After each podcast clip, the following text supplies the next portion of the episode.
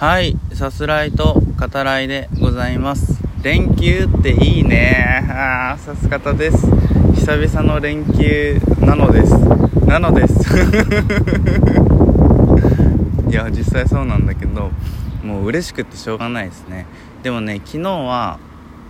あのこれだから収録配信してる前の日は、えー、朝一からラストまでっていうシフトで来週もねあの続くんすよ。朝一ラストのシフトが。だからもうヘロヘロになりながら絶望的な顔をしながら働くかもしれないですけど。うんだし、えー、配信がねだからかなり難しいと思うんだよね。朝一ラストって言ったらもう本当にヘロヘロなんで配信できる気力体力がないため。ちょっとねもしかしたら3日ほど来週は開くかもしれないですね。うん。まあまあその辺あの普段聞いてくださってる方はご容赦くださいというところです。本当にもうバイト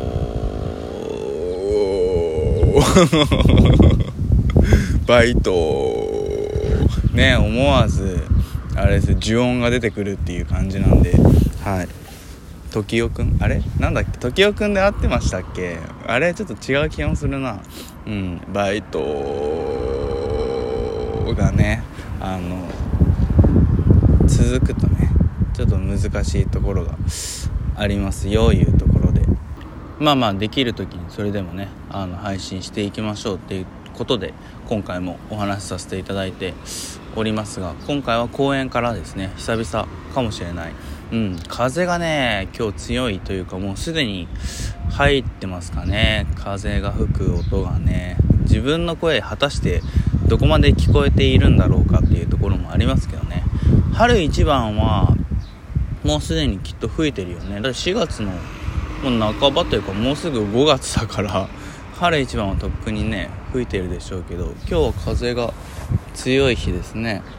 非常に気持ちがいいんだけどうん。えー、ラジオを撮る上ではねあのややあの支障が生じかねないっていうところもあって。さっきねあの鉄棒、まあ、ここ公園もあの四天王がいるんですよ。あの滑り台、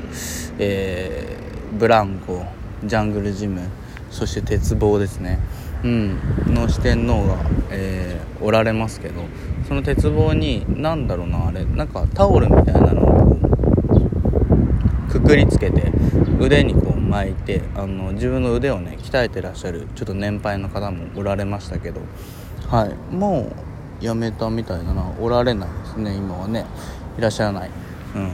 滑り台がねあの本当に小さい子用の多分3歳から6歳かな。3から6って書いてあるんだよね。うん。のものとちょっとこう大人というかあの小学生が、えー遊ぶようなもの2つありますね。この辺りの気配りですよね、うん、やっぱり公園まあ生きるリビングなんてね最近は見てますけどやっぱ公園を作る以上その辺の気配りっていうのは欠かしちゃダメよね。変えてはいけないというところがありますよね。というわけでいきましょう、えー、見てきました。映画「エアー」についてでございます。あらすじ概要を引用させていただきます。ベン・アフレックが盟友マット・デイモンを主演に迎えてメガホンを取りナイキの伝説的バスケットシューズエアジョーダンの誕生秘話を映画化。1984年ナイキ本社に勤めるソニー・バッカロは CEO のフィル・ナイトからバスケットボール部門を立て直すよう命じられる。しかしバスケットシューズ界では市場のほとんどをコンバースとアディダスが占めており立ちはだかる壁はあまりにも高かった。そんな中ソニーと上司ロブ・ストラッサーはまだ NBA デビューもしていない無名の新人選手マイケル・ジョーダンに目を留め一発逆転の賭けと取引に挑む。となっております。はい。僕ね普段あんまりスニーカー履かないんですけどやっぱりエアーを見るとなったらナイキではなかったけど ごめんなさい。はい。あのスニーカー履いて見に行きましたよ。うん、であのパンフレットでもベン・アフレックあとマット・デイモンが語っている通りですね、えー、今回、えー、マイケル・ジョーダンのお母さんですね。を演じているビオラ・デイビス、うん。えー、この方の存在感っていうのも本当に大きかったなと思います。あのマット・デイモンたちが主人公は本当はビオラ・デイビスですっていう風にね語ってますけど本当にその通りで最後の最後にその今の、えー、スポーツ界の仕組みですね。が変わるに至ったある交渉ですよね、えー、仕掛けるのは、まあ、お母さんじゃないですか。この後もね少し話しますけど、うん、そこに何、えー、て言うのかな。そこまでの、まあ、ある種の会話的伏線ですよね、うん、あのそこもとても見事だったなと思います。はい、えー、ベン・アフレックが、えー、監督またまあ一人の主演ですよね、うん、を務めたまあ今作ですね。ちなみにベン・アフレック演じているフィル・ナイトさんの、えー、息子ですね。トラビス・ナイトはあのトランスフォーマーのバンブルビーを、えー、ね、監督したりしてる。僕バンブルビーもすごく好きですけどあの映画監督にねなられてますね。まあ本当に、えー、ある種のねサラブレッドと言ってもいいかなと。トラビス・ナイトのね。はい。でお父さんも今回映画になったよっていう。ことですよね。で、えーと、僕がマイケル・ジョーダンをテレビで見るようになったのは物心ついてからだいぶ経った後で、えー、スポーツ選手としてはもう晩年と言える時期かなと思うんですね。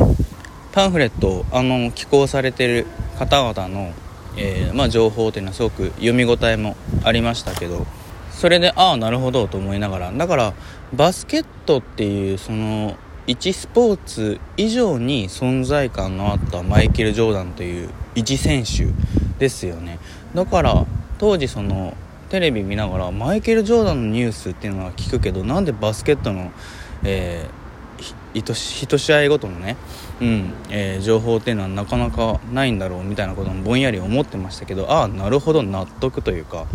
シンプルにねだからこれ作中でも語られている通りですよね。そのスポーツを超える知名度、えー、人気そして名声ですね。を獲得した、えー、まあ、偉大なる選手であると。そのことをね、えー、再確認、まあ、できるわけですけどただそのマイケル・ジョーダンが、えまだ無名だった、えというかもうプロ入りする前だよね。その将来性を文字通り信じて、うんえ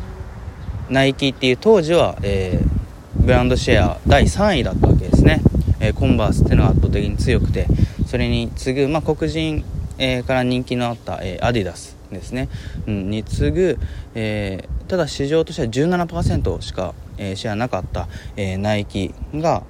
一発逆転の賭けに挑むとマイケル・ジョーダンと、え契約してね、え彼の、まあ、シューズを作ることで、えマイケル・ジョーダンの人気とともにね、うん、その今後のですよね当時からするとね、うんえー、シューズも売れるんじゃないかと、まあ、そう画策するわけですけど。で、まあ、それをするのがソニー・バッカローですね。マット・デーモンが演じております。でさ普通に考えればねやっぱその企業の一社員としてさ自分もそういう時期があったわけでなかなかそのしかも相手は CEO だったり役員だったりするわけだけど自分の部門の予算全てをつぎ込んで勝負するっていうのはあの普通に考えればなかなかないですよね。てか誰も首を縦に振らないよね。通常考えればね。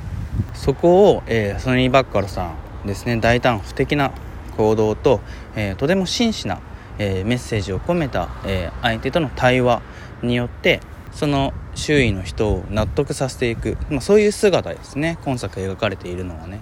でベン・アフレックねやっぱりうまいなと思いますけどあの編集ですね。テンポのいい編集を、えー、しながらしかも音楽もやっぱり、えー、84年が舞台ということで 80s がかかりますけどただかかりまくるっていう感じでもないその辺のあの上品さというか抑えてるところもいいなというふうに思うし今作のテーマである、えー、信じるっていうことですよね。ソニーさんっていうのはあのテープアーカイブが自分の部屋なんだよね。だからその選手の、まあ、高校時代のえー、プレーそのテープっていうのをずっと見てると。だからマイケル・ジョーダンの、えー、将来性っていうのを、えー、見抜ける。誰よりも見抜ける人だったっていうのが分かるわけだけどその部屋のね存在感を残す、えっていうのも演出的にねあの手際の良さだったんじゃないかなと思うし信じるに話を戻すとある種ソニーと、えマイケル・ジョーダンのお母さんとの、えいかにマイケル・ジョーダンをえー、信じ抜けるか勝負なわけですよね。かつというかゆえにですねその2人っていうのはこうする、まあ、魂っていうのが、まあ、あるわけだからなぜ最終的にナイキを選んだのか、えー、その精神的な論理性ですね必然性映画としてはね。それらがとても見応えがあるし、えー、サクッとね割と見れてしまうのであの非常に面白かったですね。はい是非ご覧ください。ではまた。